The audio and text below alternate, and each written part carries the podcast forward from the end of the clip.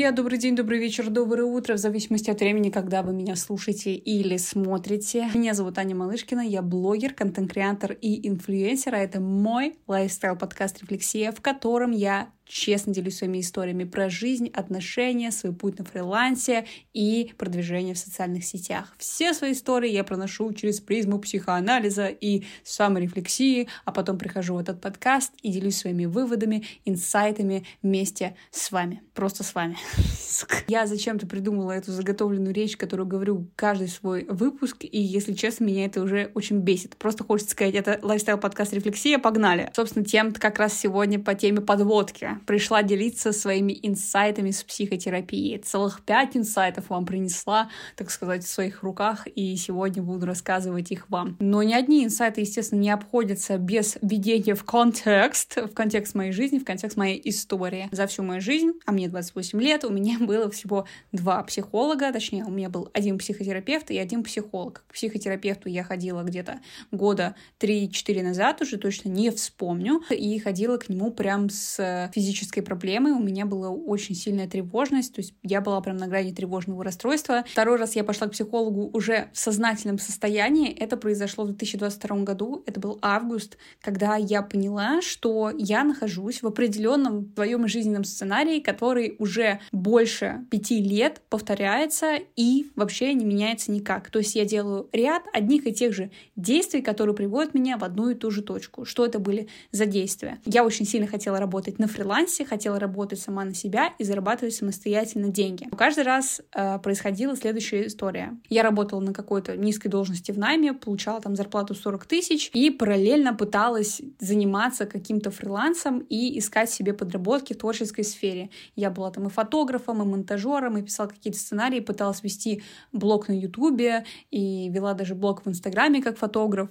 В общем, я пыталась какие-то найти пути, чтобы монетизировать свой собственный контент и монетизировать себя. И мне это не удавалось, потому что у меня не было необходимой базы знаний и навыков для того, чтобы себя распиарить. Плюс у меня были психологические убеждения, которые мешали мне продвигаться в новом направлении. И третьим пунктом стало то, что я никогда не знала и не интересовалась, как можно попробовать поступить в моей цепочке действий, которая каждый раз повторялась, по-другому. Я просто билась рогами в одну и ту же стенку, в одну и ту же стратегию, которая раз за разом не срабатывала, а потом удивлялась, почему же она не сработала. Но это я сейчас такая умная с точки зрения, так сказать, своей проработанности смотрю на всю эту ситуацию. Тогда мне казалось, что я каждый раз делаю все по-разному. Каждый раз я уже подготовлена куда-то иду и знаю, чего я хочу. Эта цепочка выглядела так, что я работала на низкой должности, параллельно развивала какой-то контент. Потом я такая, все, мне надоело работать в найме, собирала вещи, бросала работу и не имея никакой финансовой подушки безопасности, ну типа там, у меня было с собой там 20 тысяч рублей, окей, для какой-то жизни, не имея никаких навыков, не имея никакого понимания, как я буду развиваться и вообще в каком направлении мне надо бить точно. Я просто бросала найм, уходила на фриланс и пыталась без наличия найма, без наличия каких-то дополнительных доходов и денег искать заказы, зарабатывать деньги и делала все, чтобы не работать на дядю, а работать на себя. Но начальником я была себе херовым и каждый раз приводила себя к тому, что через 2-3 месяца моего такого фриланса, в котором я не особо, так сказать, старалась для того, чтобы прям монетизироваться и что-то зарабатывать, я приходила к тому, что у меня заканчивались деньги и полный ноль в кармане, у меня не было никаких заказов, заказов. И с такой историей мне приходилось снова искать работу в найме. Собственно, такой опыт повторялся у меня около пяти или шести раз, точно я прям не посчитаю. Но в 2022 году мой, так сказать, опыт фриланс-найм, найм-фриланс достиг апогея. Я поняла, что я уже ушла из найма где-то год назад, и где-то 7 месяцев я вообще ничего не делаю для своего развития, никак не зарабатываю, просто э, сижу до шеи своего парня и вообще никак особо не стараюсь развиваться. То есть я снимаю какие-то видосики и все жду, что там будет какой-то пруф с ним, хотя я даже на постоянной основе этого не делала. И обнаружив себя в этой точке, я понимаю, что мой путь снова направлен на найм. Мне снова надо искать работу. Я нахожу найм с подработкой два раза в неделю за 20 тысяч рублей, а параллельно начинаю думать, почему я ничего не делаю, чтобы что-то изменить. Тогда я как раз-таки начала интересоваться тем, как вообще вести блог в соцсетях, как продвигаться, начала больше погружаться вообще в эту тему и изучать ее. То есть начались какие-то изменения. Помимо этого, я еще подалась на конкурс ведущих на телеканале «Дважды два» и прошла там до финального этапа, но при этом победителей так и не объявили, нас просто поэксплуатировали на 2-3 выпуска, и нич- ничем это не кончилось. Но я рассчитывала, что, выиграв этот конкурс, я стану ведущей как минимум буду реализовываться уже на канале и получать с этого деньги, уйду как бы в более творческую сферу, как я всегда вообще хотела. То есть любой найм, который я искала, я хотела, чтобы это был найм хотя бы хоть как-то связан с творческой сферой. А тут я нашла какой-то вариант, который может быть прям напрямую связан с тем, что мне нравится делать. Говорить перед камерой. Вау. Но там не сложилось. Я понимаю, что эта история не складывается летом 2022, что у меня контракт там заканчивается в найме в конце сентября. Меня спрашивают, буду ли я его продлевать и буду ли я продолжать работать. А я сижу и понимаю, что, блин, вообще-то я этого не хочу делать. Я не хочу продолжать работать в найме. Я хочу развивать свой блог и хочу развиваться там. Но опять я в той точке, где у меня нет денег, я не понимаю, как мне уйти из найма так, чтобы при этом снова не вернуться туда, и я решаюсь найти психолога, который мне поможет в этом. Поскольку в найме у меня был заработок 20 тысяч рублей, я особо никогда не откладывала эти деньги ни на что. В основном тратила их всегда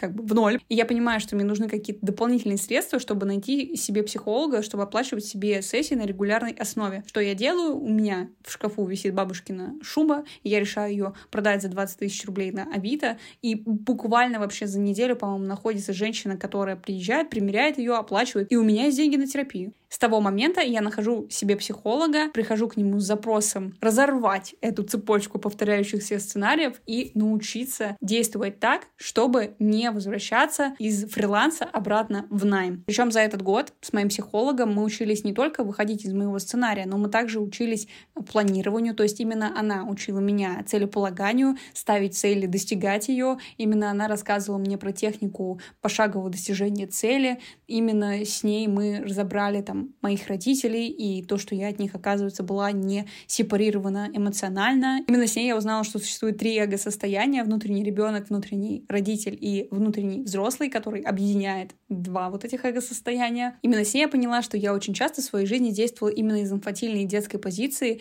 и все это было как раз-таки из-за того, что у меня не было взросшего нормального такого внутреннего взрослого, который мог бы встать, так сказать, за руль управления моей жизнью и разруливать какие-то ситуации, которые связаны с деньгами, продвижением, карьерным ростом, отношениями с людьми. Хочу сразу заметить, что мои сессии закончились психологом в августе 2023 через год, но по сути это была одна последняя сессия, после которой мы не общались. Официально наши сессии закончились именно тогда, но прервались они в мае 2023, когда я снова там скатилась на финансовое дно не знала, как мне заработать, что даже не могла себе обеспечить сессию с ней. Я знаю то, что многие рассказывают про инсайты, когда они еще находятся в процессе похода к психологу, что они там приобретают какие-то новые знания, они выходят ими делиться. Но я прям пришла сюда поделиться инсайтами, которые настигли меня уже после того, как мои сессии закончились с психологом. После окончания сессий я прошла еще какой-то путь, в котором я применяла все наработанные знания, все наработанные практики. Я смогла со стороны посмотреть на то, с какими запросами я приходила, какие у меня были проблемы, которые мы чаще всего обсуждали, и почему они не решились даже после того, как там наши сессии закончились. Первый инсайт — это то, что психолог может стать для вас поддерживающей родительской фигурой. Он поможет вам сепарироваться от ваших физических родителей эмоционально и физически, как бы это тавтологично не звучало, но при этом вам придется сепарироваться и от своего психолога тоже. Откуда я это знаю? Как вы думаете? Я вам не зря рассказала про ситуацию в мае, когда у меня не было денег заходить к своему психологу и поддерживать наши встречи. Я была на финансовом дне, и в какой-то момент оказалась ситуация, когда я не знала, что мне делать. Я именно в этот момент обнаружила то, что я жду поддержки со стороны своего психолога, который как будто бы должен дать мне какой-то правильный ответ на то, как мне действовать. И когда наши встречи были невозможны, и мы периодически просто списывались э, в чате WhatsApp, и я периодически рассказывала про то, что со мной там происходит, она давала мне какие-то поддерживающие слова, и все на этом заканчивалось. А меня это очень сильно стало злить. Меня злило то, что мне мой психолог не дает правильных ответов, что мне типа делать, чтобы у меня сейчас в жизни все поменялось. И в тот момент я помню, что я ощутила себя жутко одиноко, одинокой, потерянной. Я не знала, как справляться с этим миром, потому что мне казалось, что самая главная опора в виде психолога ушла от меня. То есть раньше это могла быть там мама, которая меня поддержит во всем и скажет мне, слушай, ну ты можешь делать вот это, вот это. Я такая, о, спасибо, что ты сказала, пойду сделаю так. Либо это могла быть поддержка от партнера, и я могла ориентироваться на то, что он мне скажет. Весь этот год я поняла, что я ориентировалась на мнение своего психолога, и она в какой-то момент стала для меня именно вот тем поддерживающим безоценочным родителем, который как будто бы в моем представлении мог дать мне понимание, как мне поступить правильно. Хотя на самом деле ни разу не было такого, чтобы она говорила, вот надо поступить вот так-то, и это будет правильно. Это я выбирала, что для меня это будет правильно, послушать ее совет или там ее какие-то фразы, какие, какое-то ее мнение. Именно в этот момент потерянности и непонимания ко мне пришло осознание, то, что я сильно опираюсь на ее мнение, а значит, я также опираюсь на ее мнение, как и на родителей. То есть я бессознательно считаю ее как будто бы мамой, которая должна мне помочь. Хотя за все 10 месяцев нашей терапии на тот момент она дала мне все инструменты, как мне быть внутренней мамой самой себе, и как мне научиться опираться на собственное мнение. И тогда я поняла, что мне придется принимать все решения за какие-то мои действия самостоятельно и самой выбирать, что для меня будет окей на тот момент времени. И на протяжении двух месяцев до нашей последней встречи мы не общались, и я проходила как раз-таки момент сепарации своего психолога психолога, и именно эти два месяца я принимала решение сама, понимала, насколько сильно я ориентировалась на нее, училась оспаривать ее мнение, как и с мамой, собственно, училась понимать, что ее как бы рекомендации это только рекомендации, а не призыв к действию. И я могу вообще выбирать то, что нравится мне, и идти против того, что говорит она. И, по сути, поняла, что это именно был тот самый процесс сепарации, когда я поняла, что я даже могу позволить себе на нее злиться, потому что 10 месяцев терапии я считала ее просто каким-то божеством, прекрасной женщиной, которая всегда мне помогает, всегда поддерживает, и я себе не позволяла не злиться на нее, не как-то оспаривать ее мнение. Мне казалось, что вот все, что она говорит, все правильно. И следом за этим мой второй инсайт. Если ты привык опираться на мнение других, то и в терапии ты будешь опираться на мнение и взгляды психолога, а потом даже винить и злиться на него за то, что он советовал тебе не то. Только проблема в том, что психолог тебе ничего не советовал, это ты перекладывала перекладывал на него ответственность за свои действия. Собственно, все то, что я рассказала в своем первом примере, является подтверждением того, что я перекладывала ответственность за решение уже не на своих там родителей, не на жизнь, не на мир, а уже на своего психолога. И редко руководствовалась тем, чтобы действительно самой принимать какие-то решения даже в процессе наших сессий. И только после того, как наши сессии закончились, я поняла, насколько сильно я не хочу брать ответственность за то, чтобы решать что-то в своей жизни, что я готова даже какие-то решения приложить на нее. Вот вам еще один жирный пример, как я опиралась на мнение психолога, блочила свои собственные желания за счет этого и не могла из-за того, что руководствовалась ее как бы мнением и взглядом и какими-то размышлениями, не могла принять решение о том, как мне продвигаться. Когда я пришла к ней в августе 2022, я сказала, что я хочу быть блогером. Я хочу там рассказывать про стиль, рассказывать про терапию, я хочу рассказывать про какие-то свои инсайты, я хочу вообще вот быть инфлюенсером, вдохновителем. Мне хочется вот этим всем заниматься.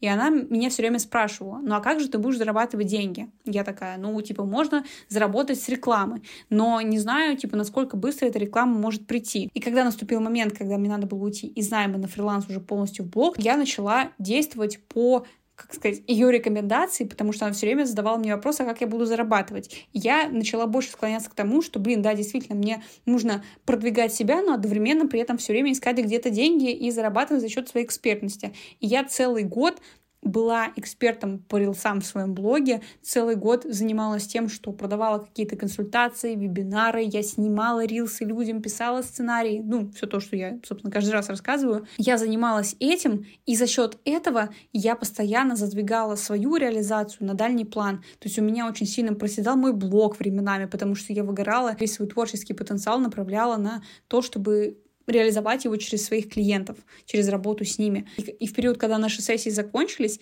я начала понимать, что я все это время двигаюсь в каком-то направлении, которое мне не очень нравится. Ну, типа, я не хочу его придерживаться. Почему я когда-то тогда решила, что я не могу быть просто блогером и зарабатывать на рекламе? Ведь куча подтверждений этому есть. Все видят это на Ютубе, и куча таких блогеров есть и в Инстаграме, которые продвигаются за счет этого. Почему я-то не могу? Почему я должна все время выбирать между, типа, продвигать себя и продвигать других? И все время должна искать способы заработка через других, чтобы как-то выживать на фрилансе и зарабатывать самой. Я начала как раз-таки оспаривать ее мнение, начала понимать, что все это время я придерживалась ее взглядов на эту ситуацию, типа как развиваться в блоге. И на нашей последней сессии я помню, что я ей сказала, что, знаете, мне кажется, то, что все-таки я могу быть блогером, типа, мне не нужно для этого там, поддерживать какую-то свою экспертность. Она меня опять спросила, ну а как ты будешь зарабатывать? Я говорю, ну через рекламу, типа, буду как-то как-то достигну этого.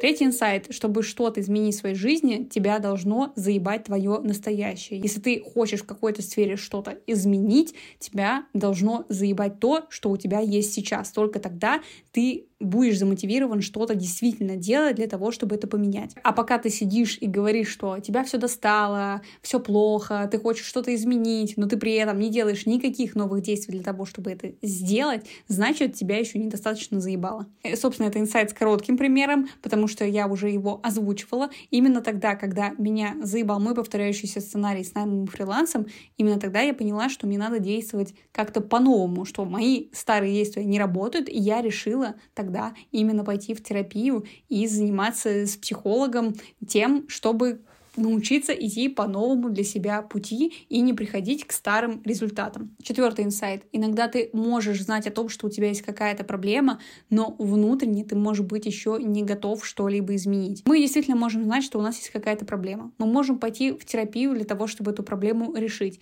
И мы можем решать ее годами и в какой-то момент даже обесценить терапию, потому что она нам не помогает и ничего существенно в нашей жизни не меняется. Хотя на самом деле существенно не меняется только потому, что в какой-то момент времени наш мозг или наша психика могут начать очень сильно защищать нас от этих изменений, которые могут произойти. Новые сознания могут быть для нас слишком страшными, мы можем бояться с ними не справиться. Ты можешь знать свою проблему, пойти решать ее к психологу, и даже можешь проходить какое-то количество лет к этому психологу, э, разбирать эту проблему, но существенно в твоей жизни ничего не будет меняться. И даже может произойти такая ситуация, что ты начнешь обесценивать все то, что произошло и происходило на ваших сессиях с психологом, потому что это как будто бы не не дало какой-то результат. Хотя на самом деле изменений явных может не происходить не потому, что психолог плохой или ты плохой, а потому что ты просто психологически еще не готов к этим изменениям. Во-первых, потому что тебя недостаточно, скорее всего, заебало то, что происходит в твоей жизни на данный момент, либо ты можешь физически чувствовать, что, блин, вот я сейчас как вот готов все решить и поменять свою жизнь, вообще повернуть все на 180 градусов и начать двигаться по новому направлению, но психологически твои защиты еще настолько сильны, психологически твой мозг еще настолько сильно тебя готов защищать от новых осознаний, которые ты можешь получить с этим новым путем, что этот процесс, короче, может не происходить. Например, с наймом и фрилансом моя проблема решилась за этот год, но на фрилансе образовалась новая проблема, проблема, по сути, похожая на то, что было, но она немного модернизировалась. То есть я стала работать до выгорания, и мое выгорание начало приводить меня к тому, что я сначала много-много зарабатывала, получала какой-то успех, а потом скатывалась на днище выгорания, и мои деньги приходили от больших денег, которые заработала к нулям. Я не знала теперь, как это изменить, как мне работать над этим, чтобы это поменять. И я помню, что как раз-таки на последней сессии я пришла к своему психологу и сказала ему, что смотрите, мы с вами там два месяца не виделись, я уже достигла такого прогресса. Я применила все то, что мы с вами там изучали, проходили, все свои там новые открытия, инсайты, все я это сделала. Но опять ситуация, в которой я сейчас понимаю, что я скатываюсь куда-то в ноль, что типа опять я куда-то не туда иду. Но я не понимаю, как это поменять, как сделать так, чтобы перестать вгорать. И мы на этой сессии с ней нашли такую историю, то что я, оказывается, все это время действовала из мысли, что я должна кому-то что-то доказать. Я несла какую-то ответственность за свой успех перед семьей, перед подписчиками, перед своим партнером. И вот из этого чувства долга, чувства ответственности перед другими я выполняла все свои действия в блоге, достигала каких-то вершин. И как только я их достигала, я потом сразу же такая, Воу, все, я вам всем все доказала, идите нахуй, я отдыхаю и не хочу ничего делать. В этот период, как раз-таки, когда я заходила в сопротивление, я скатывалась в свои нули. И на той последней сессии мы разобрали почему я несу эту ответственность, и я сказала, блин, я хочу избавиться от нее. Я хочу, чтобы я несла ответственность только перед собой за то, чего я достигаю. Я не хочу быть никому должной. Мы сделали такую психологическую практику, где я должна была, ну, знаете, типа есть такие практики, когда вы закрываете глаза, представляете какие-то там фигуры, что-то там разговариваете с ними или там что-то им передаете. И она предложила мне сделать практику, в которой я должна была как бы физически представить свою ответственность. А это были сумки, которые были на мне, я должна была их передать тем людям, которые эту ответственность на меня повесили. В тот момент начали происходить какие-то проблемы в нашей практике, то есть она начала очень сильно кашлять, моя кошка начала на меня запрыгивать, то есть в момент именно тогда, когда мне нужно было подсознательно прям представить, как я передаю эти вещи родительской фигуре. И она сказала то, что поскольку она очень сильно верит в поле, в то, что поле на самом деле может как-то влиять на наши действия, то сейчас поле как будто бы вот не дает мне это сделать. То есть моя защита еще как будто бы настолько сильна, и я еще не совсем психологически готова к тому, чтобы эту ответственность себя сбросить и начать действовать по-новому. То есть, типа, условно, не до конца еще заебалась, чтобы эту ответственность передать. И на этом наши встречи закончились. И я вот с этой проблемой осталась еще на какое-то количество месяцев и пыталась с этой проблемой справиться сама. Сама пыталась перепрыгнуть через это, сказать себе, что все, я сбрасываю эту ответственность, я хочу делать из того, что я хочу. И только сейчас, спустя несколько месяцев, в которые я прошла жуткую инфекцию, болезнь и даже какие-то ну, типа, сильные какие-то перевороты в своей жизни и физическом состоянии, только сейчас я как будто бы начала действовать по-другому и делать по-новому. Не приводить себя к выгоранию, а приводить себя к каким-то новым достижениям и вершинам. Пятый заключительный инсайт. Если ты требуешь изменений от кого-то другого, скорее всего, ты хочешь эти изменения создать в своей жизни. Этот инсайт постиг меня именно в отношениях. Я заметила, что я очень сильно хотела изменить свою жизнь, свое качество жизни, уровень жизни. Мне хотелось больше зарабатывать, мне хотелось там красиво одеваться, чтобы все было классно, круто, бизнес процветал, там ролики залетали, чтобы все было прикольно. Но при этом все это выглядело так, что я как будто бы не хотела брать ответственность за то, чтобы это создавать себе самостоятельно. И я все время искала человека, который сможет мне помочь создать это за меня, либо через которого я смогу получить все то, что я так хочу, но будет заниматься этим он. Самый банальный пример, который я могу сейчас вам рассказать, это пример, когда весь год на фрилансе я всегда хотела сделать ремонт в своей квартире. У меня маниакальная фаза какая-то возникала каждый месяц. Я все время говорила Артему, это мой парень, то, что я хочу сделать ремонт. Давай сделаем ремонт. Давай покрасим обои. Давай уберем мебель. Давай все выкинем. Давай купим что-то новое. Мне просто захотелось что-то изменить в своей жизни, и я предлагала это сделать вместе, якобы вместе это сделать быстрее. И Артем часто соглашался на эти условия и был готов как бы вместе со мной это реализовать. Но происходила следующая ситуация. Он соглашался, откладывал деньги, я при этом не делала нихуя. То есть я в какой-то момент такая, М, класс, он этим занимается, а я, ну, как-нибудь это произойдет. Последний наш разговор, когда снова произошла эта маниакальная фаза, что надо срочно делать какой-то ремонт, давай будем копить, давай будем откладывать деньги. Он начал откладывать деньги, я опять, ну, как-нибудь заработаю и ничего для этого не делаю. И он мне сказал, что, типа, слушай, у меня такое ощущение, что ты этого либо не хочешь на самом деле, либо ты хочешь, чтобы это сделал я один. Но это не мое желание, я хочу делать другие вещи, я хочу помочь себе и не готов пока что помогать тебе в том, чтобы полностью реализовать твое желание. Я готов это делать только совместно. Но с твоей стороны я не вижу, чтобы ты особо напрягалась. И я такая анализирую все то, что происходило за год, и реально понимаю, что за все это время, после того, как я предложила сделать что-то совместно, я ни разу не напряглась, чтобы сделать это реально совместно. Кроме, наверное, покупки кровати на двоих, которую мы купили самостоятельно, скинувшись. Вот это прям нереально хотелось. При этом каждый раз до этого разговора, когда он мне говорил, что у нас не получится это сделать, потому что обстоятельства такие, и я не хочу, и ты этого тоже не делаешь, я обижалась и говорила, что это ты не хочешь, и поэтому у нас ничего не получается. Хотя на самом деле я от него требовала, но сама-то не хотела ничего делать для этого. И в последний наш разговор мы пришли к тому, что мое маниакальное желание сделать ремонт, это просто какое-то общее желание что-то поменять в своей жизни, но поскольку я не знаю что, я физически могу только поменять свое пространство. И каждый раз впадаю в эту фазу, что, что типа, блин, мне что-то нужно изменить. Хотя на самом деле нужно менять не физическое пространство, а нужно обращать внимание, что на самом деле стоит за этим желанием, и работать именно вот с, вот с этим подсознанием, почему оно вызывает желание что-то менять внешне, что сейчас со мной не так происходит, и что меня не удовлетворяет в моей жизни, что я опять впадаю в какую-то фазу сделать скорее ремонт и заработать на него, причем не самостоятельно, а через кого-то другого.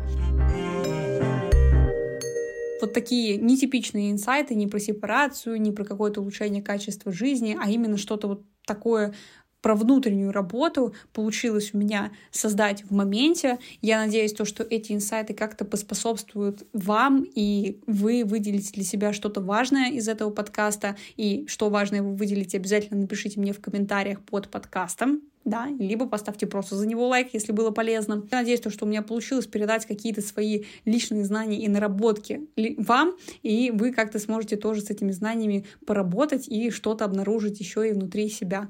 Если обнаружите, будет вообще супер классно. А если еще и проработаете это, и мой подкаст повлияет на то, чтобы вы пошли там в терапию или как минимум обнаружили в себе какую-то проблему, которую решите прорабатывать еще несколько сессий подряд, вообще просто шикардос, особенно если вы об этом расскажете прямо мне. На этом буду закругляться сейчас, потому что я пипец как устала, у меня просто уже садится голос. Пишите свои инсайты с психотерапии, если они у вас тоже есть. Будьте собой, оставайтесь естественными, прокачивайте свою осознанность. Всем спасибо за то, что прослушали этот подкаст. Целую, обнимаю, чмок-пук, пока. Пока.